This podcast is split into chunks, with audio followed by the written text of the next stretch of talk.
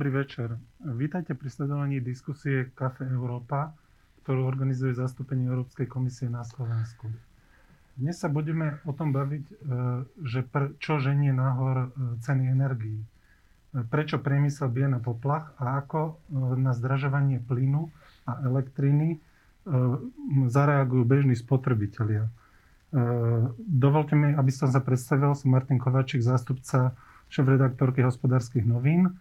Po mojej ľavici je pán Rastislav Počubaj, generálny riaditeľ výskumného ústavu z Váradského a člen prezidia Asociácie zamestnávateľských zväzov a Združení Slovenskej republiky. Dobrý večer.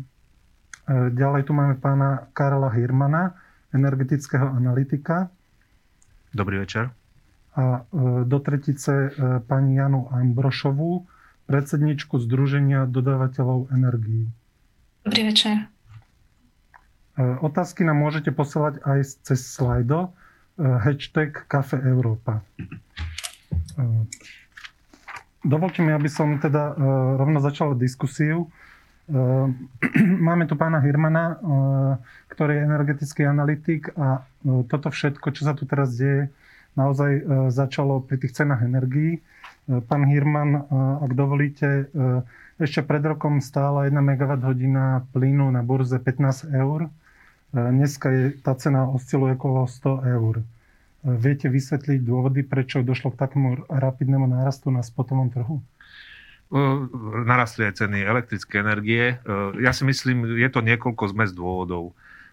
Rastú nám všetky tovary a služby v tomto roku. Minulý rok bol extrémny z pohľadu toho, že sme mali pandémiu globálnu a, a jednoducho tie ekonomiky nám zamrzli a, a, a tie ceny e, komodít e, kopírovali tento vývoj. Mali sme dokonca aj 5 eur, aj, aj nižšie na spote za plyn a elektrinu sme mali niektoré dni a hodiny v záporných číslach, aj na slovenskom spote. Takže jedna príčina je to prudké oživenie ekonomiky po, po minuloročnom zmrazení. Ďalšia príčina sú inflačné tlaky, ktoré tu sú spôsobené tým, že nám tu centrálne banky od, od finančnej krízy 2008-2009 uh, masívne proste emitujú peniaze do, do ekonomík a to sa týka nielen Európy, ale aj Spojených štátov, Ruska, Číny, Indie a ďalších vyspelých ekonomík a, a jednoducho sa to teraz odráža v tej zvýšenom inflačnom tlaku. No, máme tu aj klimatické dôvody. Táto zima bola trošku špecifická v tom, že sme konečne mali chladnejšiu zimu a hlavne ale sme mali extrémne studenú jar, keď ešte aj v apríli v Bratislave, v Bruseli a podobne snežilo a to nám vyprázdnilo e, plynárenské zásobníky, ktoré po minulých zimách, e, ktoré boli naopak extrémne teplé, vlastne zostali e, výrazne zaplnené. Do toho nám prišlo horúce leto, hlavne v Južnej Európe, čo zase zvýšilo spotrebu elektriny na chladenie. No a do toho nám prišlo to, že menej fúkalo v Severnom mori aj v Stredomori a výkon veterných elektrární proste nedal tú elektrinu, ako býva obvykle v danom čase a bolo nutné regulovať ten výkon pomocou fosílnych zdrojov, uhlia a plynu.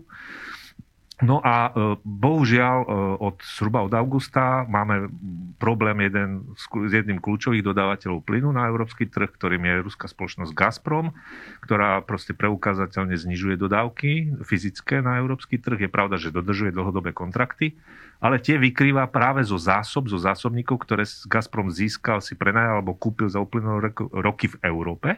A namiesto, aby ich v lete plnil, tak e, sme zistili v septembri, že tie zásobníky Gazpromu sú, sú nie že poloprázdne, ale takmer, takmer prázdne.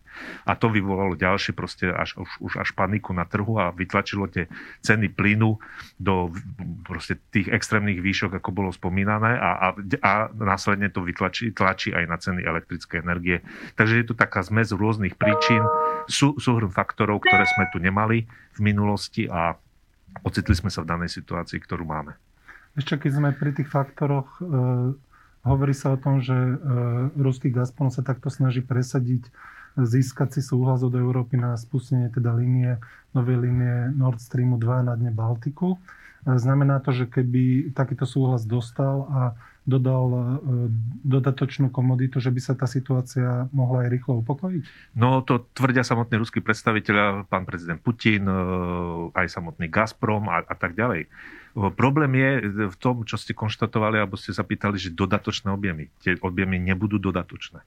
Nord Stream 2 neznamená dodatočné objemy ruského plynu pre európsky trh. Nie sú to nové kontrakty, sú to staré kontrakty a de facto znamená presmerovanie toku plynu, ktorý momentálne prúdi cez Ukrajinu a už horod Veľké Kapušany ďalej do Európy na Nord Stream 2 a vlastne tento plyn bude určený pre trhy, značná časť tohto plynovodu je určená pre trhy, ktoré ako vrátane Slovenska, Rakúsko, Taliansko, ktoré boli a sú doteraz zásobované tranzitom cez Ukrajinu. Takže argument o tom, že e, nejaké rýchle spustenie Nord Stream 2 bude znamenať viacej plynu do Európy nesedí. A navyše už to, že sa zmeškalo to obdobie teraz, že tie zásobníky, povedzme, Gazprom nemá zaplnené v Európe a e, fyzicky ten, ten, ten deficit plynu, ktorý tu nejakým spôsobom vznikol, vzhľadom na to, že už vykurovacie obdobie má prakticky začína, už nie je možné dobehnúť, aj keby, e, aj keby sa to stalo. Ale e, jednoducho tá procedúra povolovania plynovodov v Európe, to je jedno, či to je z Ruska alebo odkiaľ, e, ide podľa európskej legislatívy. My rešpektujeme aj ruskú legislatívu, ktorá hovorí o tom, že Gazprom má absolútny monopol na export plynu potrubím z Ruska. Zase my máme svoje legislatívne postupy v Európe, akým spôsobom sa takéto plynovody uvádzajú do prevádzky, aké sú podmienky na tú prevádzku a jednoducho tá procedúra musí byť dodržaná, inak by sa nám celé to legislatívno-právne prostredie v Európe zrutilo a vyvolalo by to určite obrovské politické pnutie vo vnútri Európy a vo finále aj, to, aj pnutie s tým Rus, so samotným Ruskom. Čo myslím si, že by nemalo byť ani v záujme samotného Ruska. Dobre, pán Hirman vlastne jasne pomenoval príčiny tohto stavu. Mohli by sme možno prejsť nejakým dôsledkom. Pani Ambrošová, ak vás môžem poprosiť, máme tu teda zdraženie plynu, to sa teda do, dotýka aj elektríny. Aké, aké budú v tomto smere dosahy e, možno na slovenský trh z pohľadu dodávateľov? Pán Hirman to naozaj zhrnul a dobre zanalizoval. Ja by som ešte možno pridala k cenám elektriny, na ktoré naozaj ešte vo veľkej miere vplýva aj cena emisných povoleniek, ktorá naozaj dnes, dnes je na takej úrovni, čo sa ani prakticky nedalo predvídať. Ten pôvodný zámer nebol zlý. Samozrejme, emisné povolenky mali tvoriť nejaký fond, ktorý by mal následne buď odstraňovať nejaké environmentálne záťaže, alebo potom z, v polovici zlepšovať z polovice teda zlepšovať technológie a pomáhať tým podnikom, ktoré do toho prispievajú práve v tom, aby tie CO2 emitovali oveľa menej, než tým, že sú vlastne voľne obchodovateľné, môže to tlačiť teda umelo ich cenu nahor. No a potom ešte ďalšia, ďalšia vec samozrejme je aj postupné avizované odstavovanie jadrových elektrární v Nemecku, ktoré neprospelo tomu, že tie ceny elektríny v súčasnej dobe vystrelili tak nahor, ako vystrelili poveternostné vplyvy a obnoviteľné zdroje, na ktoré sa teda aj Nemecko spolieha, musí alebo môže vykryť v podstate len nejaký iný flexibilný zdroj a ten je často na báze plynu. To znamená, že tie ceny plynu tiež na to veľmi, veľmi vplývajú. To znamená, že vy ako dodávateľia e, ste tým pádom nútení tiež premietnúť tieto okolnosti do cien pre konečných spotrebiteľov? Uh, je to rôzne, samozrejme musíme rozdeliť regulované ceny a voľne obchodovať, respektíve priemyselných zákazníkov. Priemyselní zákazníci majú možnosti nakúpiť buď indexované ceny, ktoré kopírujú trh, majú možnosť nakúpiť si vopred. Regulované ceny bohužiaľ sú s opozdením až dá sa povedať 18 mesiacov, takže tam uh, si zodpovedný dodávateľ naozaj uh, toto portfólio nakúpil dopredu a nechal naozaj len malú uh, časť na nákup na spote. V tom prípade nemá až taký obrovský problém. Dobre. Pán Počubaj, vy vlastne reprezentujete zamestnávateľov. Ako teda z pohľadu zamestnávateľov vnímate túto krízu? Nakúpili si teda aj zamestnávateľia tú energiu vopred, alebo majú, majú v tejto chvíli veľký problém s tým, že tie ceny sú mimoriadne vysoko a v, teda myslím si, že asi vo všetkých alebo v mnohých prípadoch nie sú na takej úrovni, aby pokryli tie náklady a tie všetky výnosy, ktoré z toho vyplývajú.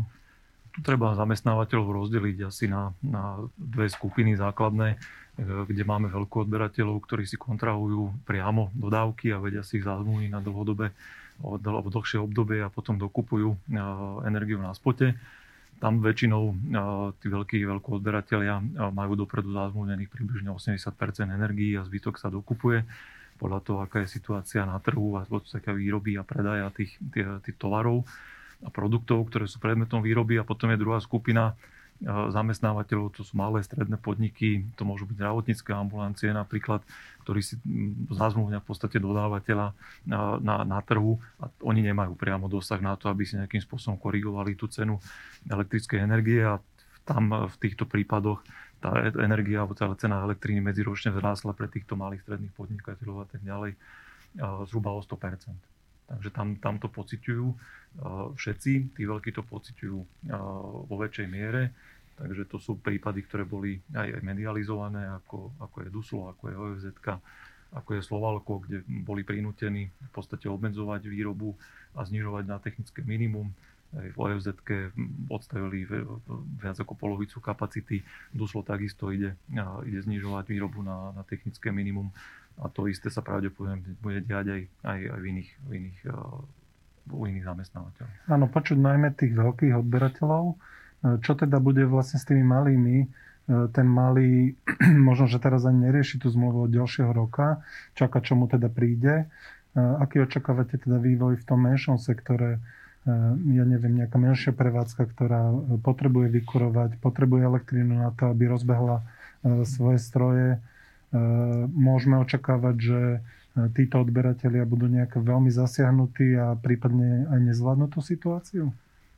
určite môže nastať aj táto situácia, že tí odberateľe tú situáciu nezvládnu, pokiaľ nebudú vedieť premietnúť nárast týchto cien do svojich služieb a do svojich produktov. Niekde to možné, niekde to možné je, závisí to od trhu, či ten konečný zákazník to bude schopný absorbovať alebo nie nárast, nárast ceny. To znamená, v konečnom dôsledku to všetko pocítia občania, všetky tieto nárasty. Problematickejšie je to napríklad pri poskytovateľoch zdravotníckej starostlivosti, pri ambulanciách, kde oni majú dohodnuté platby od zdravotných poisťovní, ktoré sú fixné, ktoré sú dané a oni nevedia týmto spôsobom nejakým spôsobom, e, alebo tento nárast cien premietnúť, e, premietnúť túto, do zdravotnej starostlivosti, pretože majú dopredu zazmúnené nejaké výkony alebo nejaké platby za, za pacientov. Takže tam je, to, tam je to vypuklejšie a tam môže dosť dôjsť ako väčším problémom.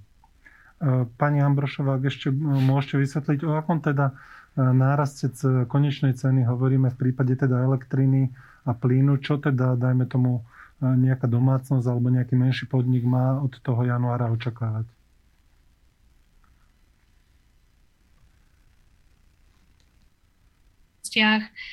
Tam ten nárast na budúci rok sa nejaký rapidný samozrejme neočakáva tým, že regulácia v elektrine napríklad zohľadňuje prvých 6 mesiacov predchádzajúceho roku, to znamená prvých 6 mesiacov roku 2021, kde tá, tie ceny boli ešte relatívne v poriadku a boli síce vyššie od toho koronového roku, ale nie až od veľmi vysokú čiastku. A zároveň táto cena komodity bude tvoriť, no tak dajme do 60 z celkovej ceny, takže ten nárast až tak tie domácnosti naozaj nepocítia ešte v tomto roku. Ak regulácia potrvá aj ďalej, tak už v roku 2023 s predpokladom, že tie ceny ostanú takisto na takej úrovni, ako sú teraz aj do budúceho pol roka, roku 2022, tam už ten náraz bude mm, markantnejší určite aj pre domácnosti. Pre malé podniky je to v podstate to isté. Dobre, to, to znamená, že nehovoríte o nejakých dramatických nárastoch. E, prečo potom ale fabriky obmedzujú svoju výrobu a e, dobre, že nie rušia PC, hovoria o odchode zo Slovenska. Je to teda adekvátna reakcia? Určite z pohľadu podnikov a z pohľadu priemyselných odberateľov, ktorí musia priamo čeliť týmto cenám. Samozrejme, ako spomínali kolegovia, bolo možnosť, bola možnosť, respektíve každý veľký dodávateľ má možnosť nakúpiť si tie ceny dopredu, kľudne na rok, na dva roky. Nie každý priemyselný podnik mal nenakúpené na rok 2022, to znamená, že neobkladal ten nákup až do konca roku 2021, čo naozaj sa aj odporúča to riziko počas roku rozkladať. V prípade, že si zazmluvnili napríklad fixnú cenu, tak ešte v roku 2022 by nemali čeliť až takému nárastu.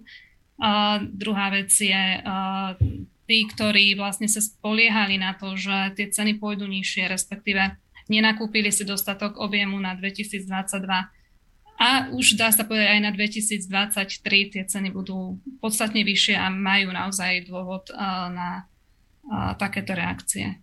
Tu treba povedať, že aj vlastne z radou dodávateľov dochádza k problémom. Vlastne skončila Slovakia Energy ako najväčší alternatívny hráč pravdepodobne teda mm, si nenakúpila dostatočné množstvo. Je možné, že skrachuje aj ďalší nejaký dodávateľ menší? No, ten, uh, ten predpoklad, že pravdepodobne nenakúpili uh, dostatočné množstvo, je stále len predpoklad. Oni neskrachovali. Slovakia Energy len ukončila zmluvu o zúčtovaní odchýlky dohodou uh, z OKTE a požiadala o vlastne zrušenie licencie na dodávku elektriny. Um, oni uh, úplne kľudne mohli mať nakúpené a úplne kľudne to mohli veľko obchodne predať, pretože sa im to napríklad viacej oplatilo. Takže uh, ne, nepredpokladala by som v zásade, že nemali nakúpené dostatok, uh, ale aj toto môže byť samozrejme možnosť. Tam naozaj ide o risk management jednotlivých dodávateľov. Je to mm, niečo, na čom si zodpovední dodávateľia veľmi zakladajú a nenechávajú si nákupy pre zazmluvnených zákazníkov na poslednú chvíľu alebo dokonca na spot. Na spote si nechávajú naozaj len uh, tie množstva, ktoré potrebujú pre tú nepredvídateľnú krivku portfólia, ale určite nie uh, bázu. Uh, Slovakia Energy je možné, že naozaj takto zodpovedne k tomu nepristupovala. A je zároveň veľká škoda, že ten rating dodávateľov sa nehodnotí aj podľa napríklad risk managementu a, a takejto zodpovednosti pri nákupe. Hodnotí sa len na báze toho, či je e, deň po splatnosti svojich faktúr voči distribučným spoločnostiam alebo okte. Uh, Slovakia Energy nemala ani deň uh, po splatnosti žiadnu, žiadnu faktúru, takže je to taký úkaz, ale ten systém vlastne je v súčasnosti takto nastavený. Dobre, ďakujem. E, pán Hirman, vy ste hovorili, že tá situácia môže pretrvávať dlhšie obdobie. E, ako sa teda môže Európa brániť e, proti takémuto postupu, keď, keď je chýba komodita, potrebuje ju? Je možno riešením to, že prejde viacej na zelené zdroje? Eh, ja ešte len dodám, že eh, okrem Slovakia Energy vlastne odchádza z trhu aj materská spoločnosť Bohemia Energy, čo, čo, čo indikuje to, že, že tie problémy asi v tej, v tej, spoločnosti dokopy boli dosť eh, vážne a proste boli spôsobené aj inými faktormi, nielen tým, že, že prudko vzrastla cena energie, ale proste, že tá spoločnosť mala asi nejaké chyby nastavené vo svojom zabezpečovaní. takto nie, vieme, že táto, tá, tento stav a táto kríza nie je len európska záležitosť. E, my tu v štúdiu aj doma máme elektrinu. E, v Číne e, tú elektrinu už nemajú. Musia ju regulovať, sú tam výpadky v dodávkach elektriny. To isté sa objavuje v Indii. To znamená, že súvislosť, priama súvislosť, alebo že by obnoviteľné zdroje a tá politika Európskej únie zameraná na obnoviteľné zdroje bola hlavnou príčinou toho, čo sa teraz deje, na základe týchto faktov nesedí. To, to chcem zdôrazniť, že, lebo mnohí sa objavuje, že, že príčina je to, že v Európe sme sa ako výrazne zrýchlili alebo máme veľký podiel obnoviteľných zdrojov. Keby to tak bolo, tak v Číne majú bez problémov prúd a nemajú ani, a takisto majú znesiteľné ceny plynu a elektriny, ale tam tiež prúdko rastú, ale hovorím, e, čínsky komunisti už nemajú elektrinu. My, my ju máme, my nemáme problém zatiaľ s tým. E, sme v prechodnom období. Fosilná éra končí. To si povedzme, je to tak. Ak to hovorím ako zodpovedne aj ako banický inžinier. proste končí a dostali sme sa do prechodného obdobia, ktoré je vždycky veľmi citlivé a veľmi, veľmi rizikové. To, ako ho prekonáme, je teda záležitosťou nás všetkých, ako znie to možno ako taká floskula alebo ako kliše, ale je to tak. A e, spomínané proste na, na vykrytie potrieb energie vždycky platil úzus, že musím mať radenie zdrojov a k dispozícii zdroje tak, aby ak mi vypadne jeden zdroj, mal som náhradný megawatt výkonu za, za ten vypadnutý zdroj. E, toto máme v Európe zjavne teraz problém, ale nielen v Európe, ako Čína, India, ale u nás je to možno citeľnejšie v tom, že, že ten podiel zelenej e, energie nám za posledné roky fakt narástol v európskom meradle a ovplyvňuje nás všetkých, aj na Slovensku. Ale tie, tie vykrývacie, tie balančné zdroje nám naopak sklesli. Uholné elektrárne sme zatvárali v poslednom, posledných rokoch. Tie plynové máme, aké máme. A vlastne tam je ten problém toho nastavenia toho procesu, aby to uvádzanie nových zelených zdrojov do prevádzky E, nebolo e, násobne rýchlejšie ako, a, ako ešte rýchlejšie odstavovanie tých fosílnych zdrojov, ktoré sú schopné ich regulovať. Tam sa musí na európskej úrovni prijať e, koncenzus a úzu, že, že, že to nastavenie musí mať nejakú elementárnu prevádzkovú logiku. Ďalšia vec je zmienené jadrové elektrárne. Povedzme si otvorene, že my máme problém s emisiami CO2.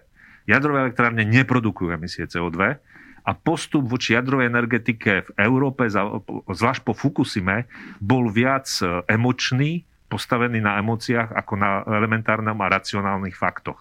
E, Japonci mali haváriu v jadrovej elektrárne vo Fukusime, ale si svoje jadrové elektrárne neodstavili. Urobili samozrejme kontrolu, niektoré bloky, ktoré boli z nejakého dôvodu rizikovejšie, problémovejšie odstavili, ale celkovo jadrová energetika v Japonsku beží na, na, na plné obrátky a je to uh, určite veľmi vyspelá ekonomicky aj, aj, aj kultúrne spoločnosť, ktorá je porovnateľná, ak nie aj v mnohých ohľadoch lepšia ako európska. Dobre, takže hovoríte o sklbení uh, zelených zdrojov s s tými e, tradičnými, tak aby vlastne celá sústava mohla fungovať plynule, aby sme nejakým spôsobom nezažili nejaký blackout. To je možno, že nejaké dlhodobé riešenie. Máme teda aj nejaké krátkodobé, keď nastane takáto krízová situácia, nemáme komoditu, e, je jediné riešenie, že obmedzujeme fabriky, alebo vieme to aj nejak inak vyriešiť? Fabriky sa neobmedzujú kvôli tomu, že je nedostatok komodity. Fabriky sa obmedzujú kvôli tomu, že majú problém s cenou ako to tu zaznelo. A zase zodpovednosť fabrík, e, manažmentu, ako si nakúpili tie energie, je tiež je relevantná otázka, že nakoľko sa nechali zlákať za posledné roky vývojom na spote a začali viac e, rizikovo sa správať, že, že utlmili alebo znížili podiel dlhodobých kontraktov na úkor spotových. Takže nie je to problém nedostatku komodity, je to problém ceny, cien. A tu zase si dovolím Napríklad príklad máme e, na trhu e, oceliarenskom, kde nám e, v lete dosahovala cena železnej rudy, čo je tiež indikátor globálnej ekonomiky, svoje rekordy. A momentálne tá cena je nižšia, viac ako o 100% sa znížila tá cena. Ako je, zo vyše 200 dolárov za tonu je niekde 85-90 zhruba plus minus sa obchoduje posledný kvartál.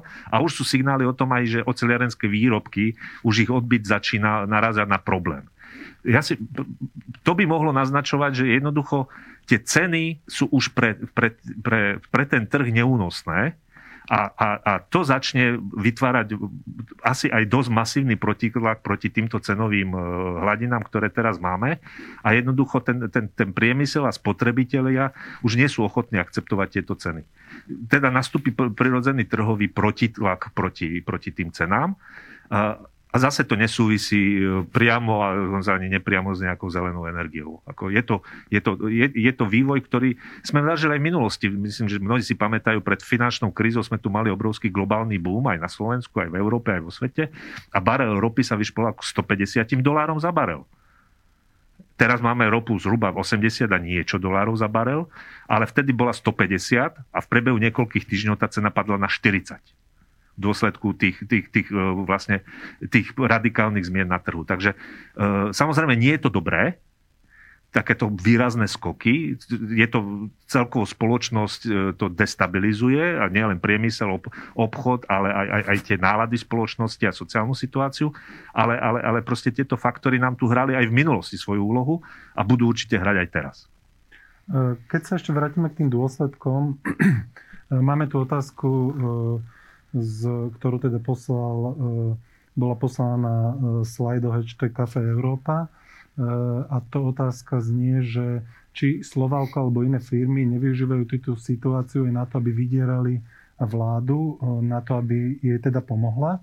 Faktom je, že napríklad ceny hliníka naozaj vzrastli výrazne a bolo to, dajme tomu, v období, kedy tie energie neboli až také e, drahé a vtedy, e, týkalo sa to teda nielen hliníka, ale aj iných komodít, vtedy tie fabriky naozaj dobre zarábali. To znamená, teraz oni e, zase sú v zlej situácii, odstavujú tú výrobu, takže sú tam určité pochybnosti. Ako by ste, pán Počubaj, na toto reagovali? nedovolím si úplne nejako reprodukovať alebo hovoriť za, za Slovalko, ale uh, naposledy som s nimi hovoril asi pred dvoma týždňami, ale nemám dojem, že by to zneužívali túto situáciu ako, ako vydieranie uh, vlády. Uh, oni majú zázmluvnenú elektrínu zhruba do polovice budúceho roka, takže majú z čoho vyrábať, majú prečo vyrábať a tie ceny, ktoré teraz z hliníka, ktoré vidíme na burze, ako vyleteli, tak to sa deje, tieto zmeny ku koncu tohto roka.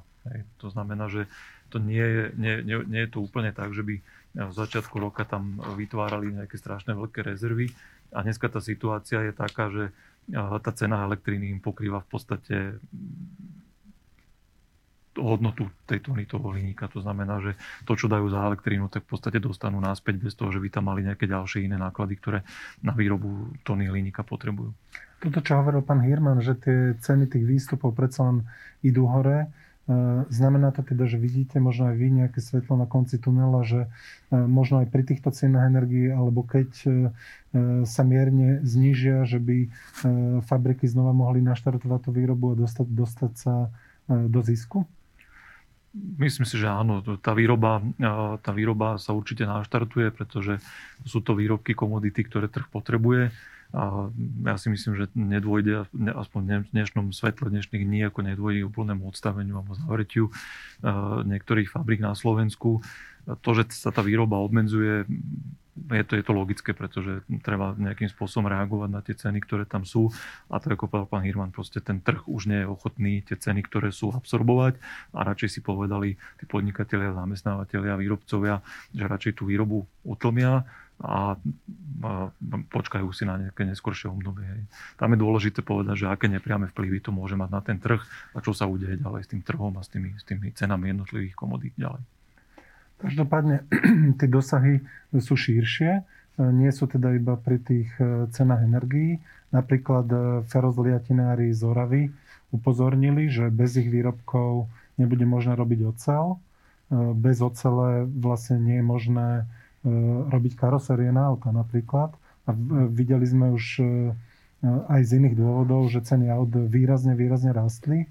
To znamená, že medzi tým, kým sa tá situácia upokojí, je teda možné očakávať nejakú, nejakú zvýšenú infláciu, nielen teda na, na poli ale, ale aj pri tých výstupoch e, z fabrík? Pravdepodobne k tomu dôjde a to nie je len záležitosť e, ferozliatín pre výrobu oceli, to je to isté aj, aj hliník, ktorý sme spomínali pred chvíľkou, pretože karosérie nie je len ocel, to je, to je aj hliník, takisto bloky motorov, aj to je všetko, všetko hliník, ktorý sa vyrobí v Slovalku alebo v iných hliníkárniach na, na svete. Takisto, keď zoberieme železničnú dopravu osobnú, tam takisto v veľkej miere sa využíva hliník, takže tam ten dopad na, na ďalší priemysel určite, určite bude veľký a tie ceny sa budú tlačiť ďalej vyššie. Dobre, ak môžeme prejsť e, možno k téme e, takej, že čo teda s tým robiť e, z pohľadu vlády. Máme tu teda otázku aj od verejnosti ktorá sa týka toho, že česká vláda odpúšťa DPH. E, možno teda e, začneme pani Ambrošovou. Čo by ste si teda vy predstavovali, akú pomoc zo strany štátu v tejto situácii? Mm, v prvom rade treba mm, nastaviť tie podpory férovo a možno rozlišovať firmy alebo v tejto konkrétnej situácii rozlišovať, ktorá firma z akého dôvodu e, je v tejto núdzi. Čo sa týka domácnosti, tam e, už nejaká akoby pomoc bola avizovaná a teda, bolo to teda výzvou aj výzvou Úradu pre reguláciu voči dodateľom poslednej inštancii, aby ne, neúčtovali zvýšené ceny, na ktoré teda majú nárok voči domácnostiam. Na Slovensku je to poňaté, alebo celá regulácia je poňatá tak, že chránený zákazník je vlastne každá jedna domácnosť a každý malý podnik. Aj domácnosť s bazénom a s tromi autami je v podstate takto chránená čo teda dodávateľia, ktorí sú členmi združenia, sa zhodujú, že už je naozaj na mieste tú skupinu zúžiť a keď nejaká pomoc má prísť, tak ju dať cez iné, iné zdroje a cez iné cesty ako cez dodávateľov, pretože častokrát tá pomoc cez dodávateľov, cez nejaké umelé znižovanie cien, naozaj ten trh následne kriví. To znamená pre domácnosti sociálne nejaké výpomoci naozaj ohrozeným skupinám. To by sme si vedeli predstaviť. A čo DPH? E, štát e, bude zarábať zrejme na tom, že ceny energii sa zvýšia. E, z tých vyšších cien bude samozrejme aj vyššia DPH. Mohol by štát, dajme tomu, vrátiť aspoň ten rozdiel, ktorý tam vznikne? Európska únia predstavila nejaké návrhy na opatrenia. Znižovanie daní bolo jednou z, jedným z nich. Ja si to predstaviť viem, samozrejme, toto je veľmi politická otázka. Ešte pani Ambrošová, alebo dobre, e, necháme zareagovať pána Poču, Počubaja. Uh, asi chcete povedať k tej DPH niečo? Áno, áno, môžeme, môžeme k tomuto, lebo uh, my sme samozrejme už nejaké rokovania s členmi vlády iniciovali a bolo to aj na poslednej tripartite otvorená táto téma. Uh, malo by sa pokračovať tej diskusii v budúci pondelok na tripartite a náražame na to, že ten klasický argument, že ale, ale deficit a nie je vytvorená rezerva v rozpočte a tak ďalej. Ale tam treba povedať, že pokiaľ aj to B, aj, že pokiaľ tie spoločnosti, firmy, platiteľia daní, pokiaľ sa bude znižovať tá výroba, nebude ten predaj, aj poklesne, poklesnú tým pádom aj príjmy toho štátneho rozpočtu, je to spojené nádoby. A my sme predstavili, poslali niekoľko nejakých návrhov, alebo ktoré budú predmetom rokovania tripartity a ktoré budú ešte prerokované s jednotlivými členmi vlády. To znamená ešte, aby sme e, to doplnili okrem tej DPH, aké sú teda vaše ďalšie návrhy? Sú tam aj návrhy, čo sa týka zníženia poplatkov napríklad, možno, možno nie, nie na nejaké dlhé obdobie, ale aspoň na to prechodné obdobie, kým sú, kým je takéto, kým sú takéto zvýšené ceny. O nás, ako hovoríte tam, alebo ako povedala pani Ambrošová, ten štát na tom, na tom zarába, aj na tých zvýšených cenách a ten štát má zvýšený príjem aj cez tú DPH, aj cez tie poplatky. Dobre, nech sa páči, pán Hirman.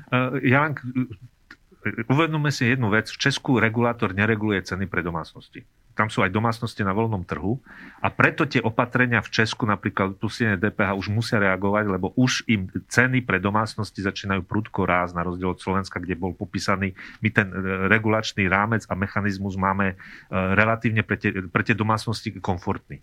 To je napríklad aj problém južných štátov, Španieli, ktorí e, gro domácností majú, platia za elektrínu na základe spotových cien. To znamená, že im už teraz každý mesiac ten španiel, tá španielská domácnosť im prudko narastá e, ten účet za, za elektrinu, za energie a preto napríklad aj španielská vláda takisto prakticky zrušila DPH pre domácnosti. E, proste tá reakcia je, je iná, lebo u nás e, a v iných krajinách rôzna v závislosti od, od toho, ako, ako sa to reguluje. Čo sa týka ale priemyslu, tam e, určite vláda má možnosť, u nás je dlhodobo, všetci vieme, jedna z najvyšších poplatkov, tarifných poplatkov na distribúciu elektrickej energie kvôli neúmerným poplatkom za fotovoltické elektrárne, ktoré sa tu zle zaviedli v roku 2008 a 2010. E, ešte stále nám ide dotačná e, dotácie na ťažbu domáceho uhlia, keď končia, ale ešte sú prítomné a odvody do jadrového fondu. Tam vláda má možnosti a tam by mala konať pretože to, to, to sú veci, kde, kde vie s tým e, pomôcť za danej situácie a v neposlednom rade, už to bol zmienovaný Envirofond. Treba si povedať, že keď, keď, kde je výrazne vyšší príjem, ako bol rozpočtovaný a očakávaný, je Envirofond, pretože minulý rok tá tona CO2 bola aj v dôsledku utlmenia ekonomiky 20-25 eur, okolo za tonu teraz máme 60-65. A, a, a bolo rozpočtované a očakávané príjmy boli z inej cenovej hladiny. Envirofond ku koncu roka možno bude mať až dvojnásobne vyšší príjem, ako bol rozpočtovaný. A práve toto dvojnásobok, ten nás, čo zaplatili podniky za CO2, by bolo, myslím, aj férové a rozumné, aby sa tieto prostriedky mohli použiť na pomoc podnikom transparentným a rovnakým spôsobom, ako zdôrazila e- Európska komisia. Nemôže byť uprednostňovaný veľký odberateľov na úkor malých. Proste tá, tá pomoc musí byť rovnoberne rozložená pre všetkých odberateľov. To sú, to sú presne mechanizmy a možnosti, ktoré e, slovenská vláda má a ktorá by, ktoré môže využiť a mala by využiť. Zase na druhej strane minister financí si po, pomohol citátom z, z jeho teda rezortu životného prostredia, že Envirofond nie je bankomat. Uh, máme naplánovaný 5% deficit verejných financí na budúci rok. Ak zoberme peniaze z Envirofondu, pôjdeme s deficitom ešte vyššie. Cez pandémiu sme hovorili, že deficit môže byť aj vyšší. Je, dajme tomu, aj toto prípad vlastne takéto energetickej krízy, kedy by sme mohli nemyslieť teda na deficit a e, ísť teda ešte do väčšieho dlhu? Odpoveď ministrovi financií je jednoduchá. Envirofond nebol zriadený na to, aby sanoval štátny rozpočet. Envirofond a poplatky za CO2 sú v súvislosti s ekológiou a, a, a je úzus, že by tie poplatky, ktoré bol, sú vyberané od tých podnikov, znečisťovateľov, aby boli ďalej naspäť investované na to, aby sa z týchto prostriedkov znižovali emisie. Nie na to, aby sa sanoval štátny rozpočet. A ak máme situáciu, ako máme v tomto roku, že, že ešte raz opakujem, ten príjem je, nás, je násobne raz toľko, okolo zhruba, vyšší, ako bol pôvodne očakávaný, tak áno, samozrejme, e, môže sa to rozpustiť v štátnom rozpočte na sanovanie neviem čoho všetkého, ale, ale za danej situácie e, si myslím, že správny postup je aj zo sociálno-spoločenského hľadiska to, že ten nadpríjem, nie celý príjem, ešte raz, len ten nadpríjem, aby bol použitý na pomoc e, tým všetkým odberateľom z priemyslu kvôli, a služieb a, a, a z tohto sektora, kvôli tomu, aby sa práve že udržala zamestnanosť aby sme potom nemuseli mať náklady zvýšené na sociálnu politiku, na to, že, že, že sa nám tu prudko vzrastie nezamestnanosť a budeme mať iné, kvôli tomu ďalšie, ďalšie problémy. Takže myslím, že toto má elementárnu logiku, aj, aj, aj etický, aj spoločenský princíp, ktorý je e, zrozumiteľný a ktorý, sa, e, ktorý by mal širokú podporu spoločnosti e, a teda aj voličov politikov, ktorí o tom rozhodujú. Ešte ak sa môžem spýtať pani Ambrošová e, z hľadiska dosahov. E, mali sme tu teda ten krach, alebo teda nie krach, ale odchod Slovakia Energy. E, tí zákazníci teraz prejdú na nejakých iných dodávateľov. Zoberme si napríklad nejakú prevádzku, nejakú malú dielňu, malého živnostníka. Akú cenu teda mu dodávateľ teraz bude účtovať? Bude to teda cena trhová? E, nejaká veľmi vyššia, hovorilo sa tu, že až o 100% sú tie ceny vyššie, alebo to bude tá cena regulovaná, ktorá je teda o hodne nižšia, ale zrejme nepokrýva všetky náklady, ktoré e, teraz s tým súvisia. Áno, ako povedal pán Hirman, je to určitý komfort, komfort, ktorý našim domácnostiam poskytujeme, ale ten komfort musí niekto zaplatiť. Systém, ktorý je vytvorený na Slovensku ktorý vlastne by mal chrániť odberateľov a bola sa to vlastne dodávateľ poslednej inštancie, nie je nastavený úplne šťastne, respektíve nepočítal asi so situáciou, ktorá teraz nastala.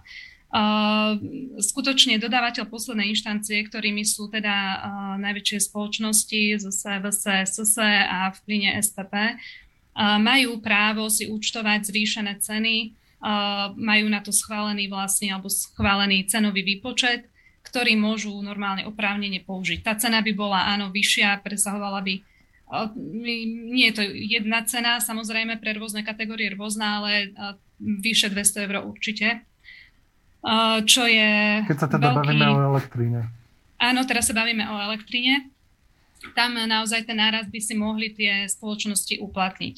Uh, URSO však apeluje aj oficiálne, vyzval dodávateľov poslednej inštancie, aby si túto možnosť zvýšenej ceny neuplatnili. Tak v podstate jedným slovom alebo rokuje sa o vytvorení tzv. rezervného fondu, ktorý by sa mal začať tvoriť a do ktorého by mali prispievať odberatelia a z ktorého by sa mali takéto cenové rozdiely následne týmto dodávateľom poslednej inštancie kompenzovať. Problém ale prichádza aj e, pri iných dodávateľoch, pretože zákon hovorí, e, že každý jeden dodávateľ, ktorý má schválenú, e, schválený cenník pre regulované subjekty musí uzatvoriť zmluvu s každým, kto o to požiada. To znamená, že e, odberateľ, ktorý spadne pod dodávateľa poslednej inštancie, e, jeden deň mal, e, tam mu môžu účtovať naozaj vysokú cenu, ale hneď druhý deň sa môže rozhodnúť prejsť ku ktorémukoľvek dodávateľovi za ceníkovú cenu. Toto spôsobuje veľký problém súčasným dodávateľom, pretože aj by chceli tie zmluvy uzatvárať, ale nemajú nakúpené portfólia a museli by pre nich nakúpiť za o mnoho vyššie ceny.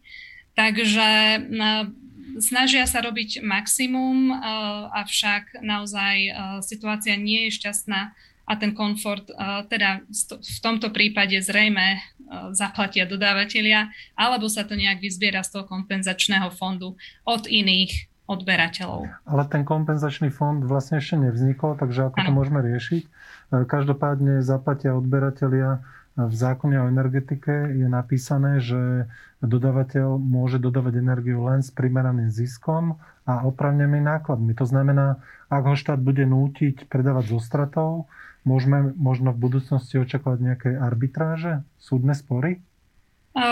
Každý konateľ, každý manažer si je vedomý svojej zodpovednosti a naozaj táto situácia v prípade, že by boli naozaj vyvodzované nejaké sankcie voči dodávateľom, ktorí jednoducho zvážia svoje možnosti a odmietnú nejakého zákazníka, Samozrejme, mm, v krajnom prípade zrejme by tam boli aj nejaké žaloby, pretože ten systém jednoducho nie je nastavený úplne správne.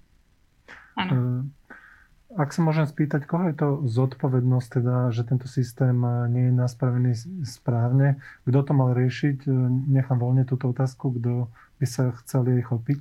Možno len taká poznámka, že zase to nie je špecifický slovenský problém. Tieto problémy majú aj v iných krajinách aktuálne. A napríklad najväčší, jeden z najväčších obchodníkov s energiami v Nemecké, on už oznámil, že nepríjma nových zákazníkov, lebo jednoducho to, čo ako bolo zmienené, nemá nakúpené portfólio pre, pre nových zákazníkov a keby, keby s nimi mal teraz uzatvárať zmluvy, tak by uzatváral za násobne vyššie ceny, lebo by to musel nakupovať na spote. Takže to, v celku tá situácia má svoju logiku, a nie je spôsobená e, primárne zlou legislatívou alebo niečím, že by vlády alebo slovenská vláda alebo niečo zanedbali. Proste tá situácia je daná tým, čo tu vzniklo. E, taká poznámka, keby e, Slovakia Energy odišla z trhu minulý rok, tak všetci ostatní tí dodávateľia, aj vrátane tých posledných inštancií sa od tých zákazníkov pobijú, aby ich získali vzhľadom na to, aká bola situácia na trhu. Toto je extrémna situácia, čo teraz je a proste zákon ani nemôže predikovať všetky situácie a nemôže e, riešiť každý detail ani predpovedať. Proste to je život. Život je takto pestrý. A e, za, za danej situácie e, to riešenie vidíme, ktoré smeruje k tomu, že jednoducho tú ťarchu na seba pre, pre, predovšetkým štátne SPP. Kto, ale so stratou, ktorú zase ponesieme my všetci, keďže to je 100% štátny podnik, e, akcionársky sme všetci prakticky akcionármi, no tak ponesieme to všetci spoločne nejakým, nejakým spôsobom, aby sme e, pomohli tým domácnostiam, tým odberateľom, ktorí sa skutočne ocitli nie vlastnou vínou momentálne v tejto ťažkej situácii a, a, a riešenie jednoducho e, iné nemáme aktuálne na stole. Je možno chyba aj v nejakej štruktúre energetiky. E, napadlo ma to preto, že v prípade Českého Česu, ktorý teda prevezme e, zákazníkov odidenej Bohemia Energy, tam sa hovorí o tom, že vzrastie trhová kapitalizácia tej spoločnosti, že super, 100 tisíce nových zákazníkov. E, rozmýšľal som, že prečo to tak je, že či teda je ten princíp tom, že ten ČES jednoducho vlastne aj tie zdroje, a že tú energiu si proste vyrobí a dodá ju pri týchto cenách Možno so ziskom. Ale opak je pravdou. Po oznámení toho, že to bude preberať čas, jeho akcie klesli. A to, mm-hmm. Takže ako ten trh reagoval. No videl som aj také názory, že to, to môže, Ja ne, ne, nehovorím o názoroch, ja hovorím o reakcii trhu. Hej. Proste ceny akcií Česu po tomto po, po, po, klesli. Trh to ocenil takto. Takže trh funguje v podstate trhovo a, e, a tak ďalej. Dobre. E, pozrieme znova otázku vlastne z, z verejnosti, ktorá je teda poslaná na slajda Ečte Kafe Európa. E, už sme trošku to tu naťukli, predsa len otázka znie, ako sa budú vyvíjať ceny energii po skončení vykurovacej sezóny 2021 lomeno 22 a aký máte možno, pán Počuba, výodhad? No, toto môžeme e, predikovať, e, čo sa týka regulovaných cien, pretože ako bolo spomenuté, tie sa kalkulujú na základe cien prvého pol roka tohto roka. Čo sa týka e, cien energií, ktoré sú mimo regulovaného pásma, tak nejakým spôsobom dať nejaký, nejaký zodpovedný akú predikciu, povedať, že, že kam to pôjde ďalej, v súčasnej situácii ako komplikované a ťažko povedať, že či naozaj tým, že skončí vykurovacia sezóna, áno, za normálnych okolností, normálnych obdobiach predchádzajúcich rokov to tak bolo, tie ceny, tie ceny mierne poklesli, ale v tejto situácii ja si nedovolím čokoľvek k tomuto. Pani Ambrošová, ak môžem e, poprosiť, e, ktoré teda tie faktory e, cenové sú možno dočasné a ktoré sú trvalé také, ktoré tú cenu nechajú na nejakej vyššej úrovni? Čo vy očakávate? Veľmi ťažko predikovať. Samozrejme tým, že je to súbor veľa okolností, ktoré sa zišli v rovnakom čase, dá sa predpokladať, že niektoré ustúpia. Čo však, na čo sa však musíme pripraviť je naozaj to, že tá cena je nástupom obnoviteľných zdrojov a tou, tým skokovým, akoby tými skokovými zmenami, na ktoré nie sme úplne možno ešte pripravení, bude takýmto spôsobom kolísať a nedá sa úplne už spoliehať, že keď raz tá cena v apríli klesne, takže už to bude zase na ďalších 5 rokov. Predpoklady aj agentúry, teda Acer, nadnárodného regulátora, dá sa povedať, v elektrine sú také, že naozaj mala by poklesnúť v apríli, v apríli, v maji, ale už asi nie na úroveň tú koronovú, respektíve toho roku 2020 nedovolím si odhadovať nič konkrétne. Pán Hirman, dávam tiež e, podobnú otázku, ale ak dovolíte, e, v podstate máme tu možno nejaký takýto relatívne krátkodobú predpoveď, a potom možno aj dlhodobú. Je to vlastne tiež otázka od sledovateľa, že do akej miery v podstate môžu tie ceny byť ovplyvnené zatváraním jadrových elektrární alebo touto zelenou politikou. Čo teda vy očakávate? Takto, ke, e, kto tvrdí, že vie, aké budú ceny, tak si vymýšľa. Možno môže trafiť, ale, ale to je čiste rovnako ako trafí číslo v lotérii. A keby sme to vedeli, my traja, čo tu sedím, alebo kto, tak nesedíme tu, ale asi popijame drinky na Bahamách. E, keď si pozriete spätne rôzne predikcie, prognozy a tak ďalej, ich vyplnenie bolo veľmi, veľmi biedne ako ten vývoj nakoniec bol úplne alebo značne iný, ako, ako, ako sa predikovalo. A čím dlhšia prognoza, tým jej e, otrhnutie od, potom od reality bolo tým väčšie. Krátkodobo vieme dva zásadné faktory povedať. Počasie, aká bude zima. A druhý faktor je ten, ako zvládne, ako bude reagovať spotrebiteľ, nákupca energií, či už priemysel, domácnosti, e, na to, na tieto ceny. Toto sú zásadné dva faktory podľa mňa, ktoré ovplyvňa vývoj cien v nasledujúcich, minimálne v nasledujúcich zimných mesiacoch. To, aká bude cena po vykurovacej sezóne, je, absolút, je momentálne, hovorím, to je triafanie, typovanie, a ako, akákoľvek predikcia je veľmi, veľmi ošemetná. Zase sa odvolávam na trhy. Momentálne forward futures na, na, ne, na povykurovacie mesiace apríl e, nenaznačujú zatiaľ, že by malo dôjsť k nejakému zásadnému zníženiu cien napríklad plynu. Zatiaľ proste to tak teda nevidí. ale hovorím, môže sa stať hocičo, tá indikácia z toho oceliarenstva a možno budeme zase zaskočení tým, čo sa stane v nasledujúcich už týždňoch. A ešte jedna poznámka. Neporovnávajme s rokom 2020. Minulý rok bol rovnako extrémny, len smerom dole, ako máme tento rok smerom hore.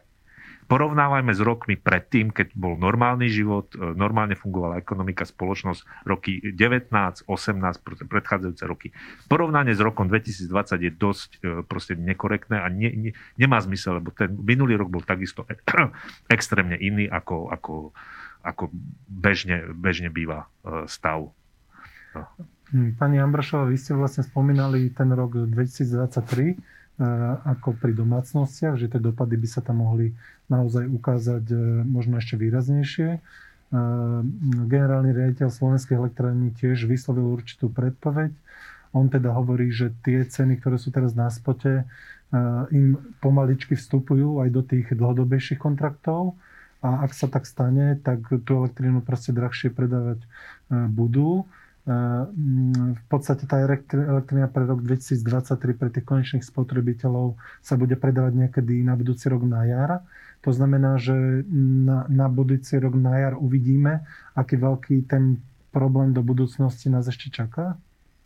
Elektrina je komodita, ktorá sa obchoduje na medzinárodných trhoch. Ono, áno, slovenské elektrárne samozrejme, že sú výrobcom veľmi významným, hlavne teda na Slovensku, ale aj medzinárodne. Ale oni sami o sebe tie ceny, domnievam sa, úplne nepohnú. Uh, takže veľmi ťažko uh, sa k tomuto uh, vyjadriť. Čo sa týka regulovaných cien, samozrejme, uh, pokiaľ regulácia ostane v tomto rozsahu, ako je, tak uh, by ten nejaký skok mal nastať. Uh, na stole je už ale návrh uh, zákona o energetike, uh, kde sa uvažuje s nejakou postupnou dereguláciou aj domácnosti, aj malých podnikov. Sama som zvedavá, či naozaj uzrie svetlo sveta a kedy a trošku by to odľahčilo a pomohlo vlastne tomu trhovému správaniu. E, dobre, ak, ak môžeme ešte e, vlastne doplniť tie možné dosahy celého toho stavu, ktorý teraz vlastne zažívame, je tu znova vlastne otázka od verejnosti, tá sa týka aditíva AdBlue, e, ktoré sa teda dodáva do dízlových motorov. Môže toto byť v podstate nejaká rozbuška, ktorá ktorá ešte zvýrazní tú krízu? Pán Počubaj. Na, napríklad AdBlue si môžeme ako veľmi dobre ilustrovať tie nepriame vplyvy toho, čo sa, čo sa deje s cenami energií, pretože AdBlue je v podstate močovina, ktorá sa vyrába napríklad aj na Slovensku. Dusle, Duslo je významným producentom močoviny v Európe, ale nie je to len, nie je to len záležitosť AdBlue ako aditíva pre, pre dílové motory, ale močovina je významné, významné hnojivo pre polnohospodárov. Takže tým, že tým, že Duslo znížilo výrobu, ale, lebo proste polnospodári už nie sú schopní absorbovať tie ceny, ktoré Duslo zase na druhej strane musí premietnúť do cien, do cien výroby. E, močovina zdražila trojnásobne oproti, oproti predchádzajúcemu obdobiu práve vďaka plynu, pretože hlavným, hlavným zdrojom je čpavok, ktorý sa vyrába zo zemného plynu a tá cena zemného plynu sa odrazila v tej cene močoviny. A AdBlue to je to, čo bežný občan spotrebiteľ vníma na pumpe alebo keď, keď to pridáva do, do, svojho, do svojho auta raz za čas. A je to významné, ale nie len pri osobných autách, ale pri nákladnej doprave, pretože zhruba polovica aut na Slovensku uh, už splňa emisné normy 5 a vtedy to pridávanie uh, Euro 5 a tá pridávanie AdBlue je už povinné a keď, e, ja myslím, že zhruba pred mesiacom bandazka AdBlue stála 8-9 eur, dneska ju buď nekúpite, alebo stojí vyše 30 eur. Takže toto presne sa premietne do ceny dopravy, pocitia to, pocitia to prepravcovia, následne zákazníci. Takže toto je ten vplyv, ktorý takto nepriamo pre, prejde cez všetky komodity, cez všetky tovary, cez všetky služby a pocíti to každý jeden z nás. Tá podstata toho celého zdá sa je teda v tom plyne. Aj ceny elektriny teda reflektujú na to, že toho plynu máme nedostatok na starom kontinente. Na Slovensku z hľadiska plynu, áno, spomenuli sme to Duslo, z hľadiska ale elektrární máme tu Breslavský paroplyn, ale žiadne ďalšie nejaké elektrárne, keď teda nepočítame teplárne, tu nie sú. Prečo sme teda tak závislí na, na tých cenách plynu a do takých širších rozmerov sa to vlastne dotýka potom spotrebiteľov, pán Hirman? No, máme tu ešte Malženice, 400 MW. Uh-huh. A ešte aj niečo vojany môžu, keby trebalo. Uh, ale zase, my nie sme izolovaný ostrov. Nebávame sa o Slovensku. My, my sme sa nachádzame na európskom trhu, ktorý je prepojený a jednoducho to je celoeurópsky problém. Ale zase nie len európsky. To je problém aj v Ázii, lebo keď sa bavíme o cenách plynu, Ázii si je ešte väčšia, vyššia cena LNG. A my, azijský a európsky trh dosť koreluje v poslednej dobe a vlastne aj teraz je otázka, že kto koho ťahá vyššie k cenám, či, či, či Ázia nás, alebo, alebo my Áziu. Ale v každom prípade e, vidíme tam to korelovanie cien e, zemného plynu úplne jasne medzi azijským trhom a medzi európskym trhom. Americký tiež rastie, ale je násobne a vždycky bol násobne nižší ako tieto naše trhy, lebo Američania jednoducho majú, sú najväčší ťažiari plynu na svete aktuálne a majú ho prebytok. Takže je tam úplne iná situácia. Ale tiež tam rastie. Henry Hub ktorý je tiež kľúčový spotový indikátor, trh tiež e, momentálne vyrastol tak, že aj v Amerike už sú s tým problémy, už, už tiež pozerajú na to, že čo sa deje. Takže e, plyn e, je, je, je súčasť problému, a ako som spomínal, je problém podľa mňa systémový, ktorý tu vznikol za posledné roky tým, že, že jeden z kľúčových dodávateľov sa stal súčasne kľúčovým obchodníkom a skladovateľom plynu Nóri alebo Alžírčania, ktorí nám tiež dodávajú potrubný plyn dlhé roky, neobchodujú s týmto plynom. Oni nám dodajú na hranici EÚ a ďalej už to obchodujú európsky e, obchodníci. Kým Gazprom nám vošiel priamo na trh aj do zásobníkov. To je zásadný zmena. A ďalšia zásadná zmena, že nám prudko sa znižuje ťažba na území EÚ. Hlavne Holandsko, kedysi gigantické ložisko Groningen, ktoré založilo vlastne plynárenskú éru na európskom kontinente, ale aj v Nemecku, tam máme výrazný pokles ťažby a tie ložiska tiež v minulosti tvorili významný balančný, balancovanie výkyvov a, a, a jednoducho ten zim, plyn sme mali doslova pod nohami. Toto nám zmizlo. To je tiež úplne nová situácia, ktorá tu ešte pred 5 rokmi nebola. Hej? Takže e, a plus ten trh LNG, že nám koreluje s kvapalnenou plynu e, a, a tlačí vlastne na ceny plynu e, Európa, Ázia. Že, že, že, že vznikol tento prepojený globálny trh, niečo podobné ako pri rope kedy si vzniklo. Proste aj, aj ten plyn sa stáva globálnou komoditou a nie regionálnou ako, ako dlhé roky predtým. A to sú nové výzvy pre, primárne pre európske plynárenstvo, pretože Európske plynárenstvo musí dokázať svojim odberateľom, zákazníkom, že vie zabezpečiť dostatok komodity za primeranú cenu. A toto, keď, a toto je zásadná výzva momentálne si myslím, nie len pre Európsku komisiu alebo pre vlády, ale primárne pre plynárov. Musia nám predložiť riešenie, ktoré bude dôveryhodné a stabilné. Ešte ak dovolíte na doplnenie pani Ambrošovu, napadlo ma, že vlastne od 2008 tu máme alternatívnych hráčov, ale plyn tu máme len ruský. To znamená, aký celé tie roky bol priestor na obchodovanie e, pre vás ako dodávateľov oproti e, teda tým tradičným dodávateľom energií? Hm. Ten priestor, on, e, tak ako hovorí pán Hirman, obchoduje sa na európskom trhu na burze TTF, hlavne holandskej burze.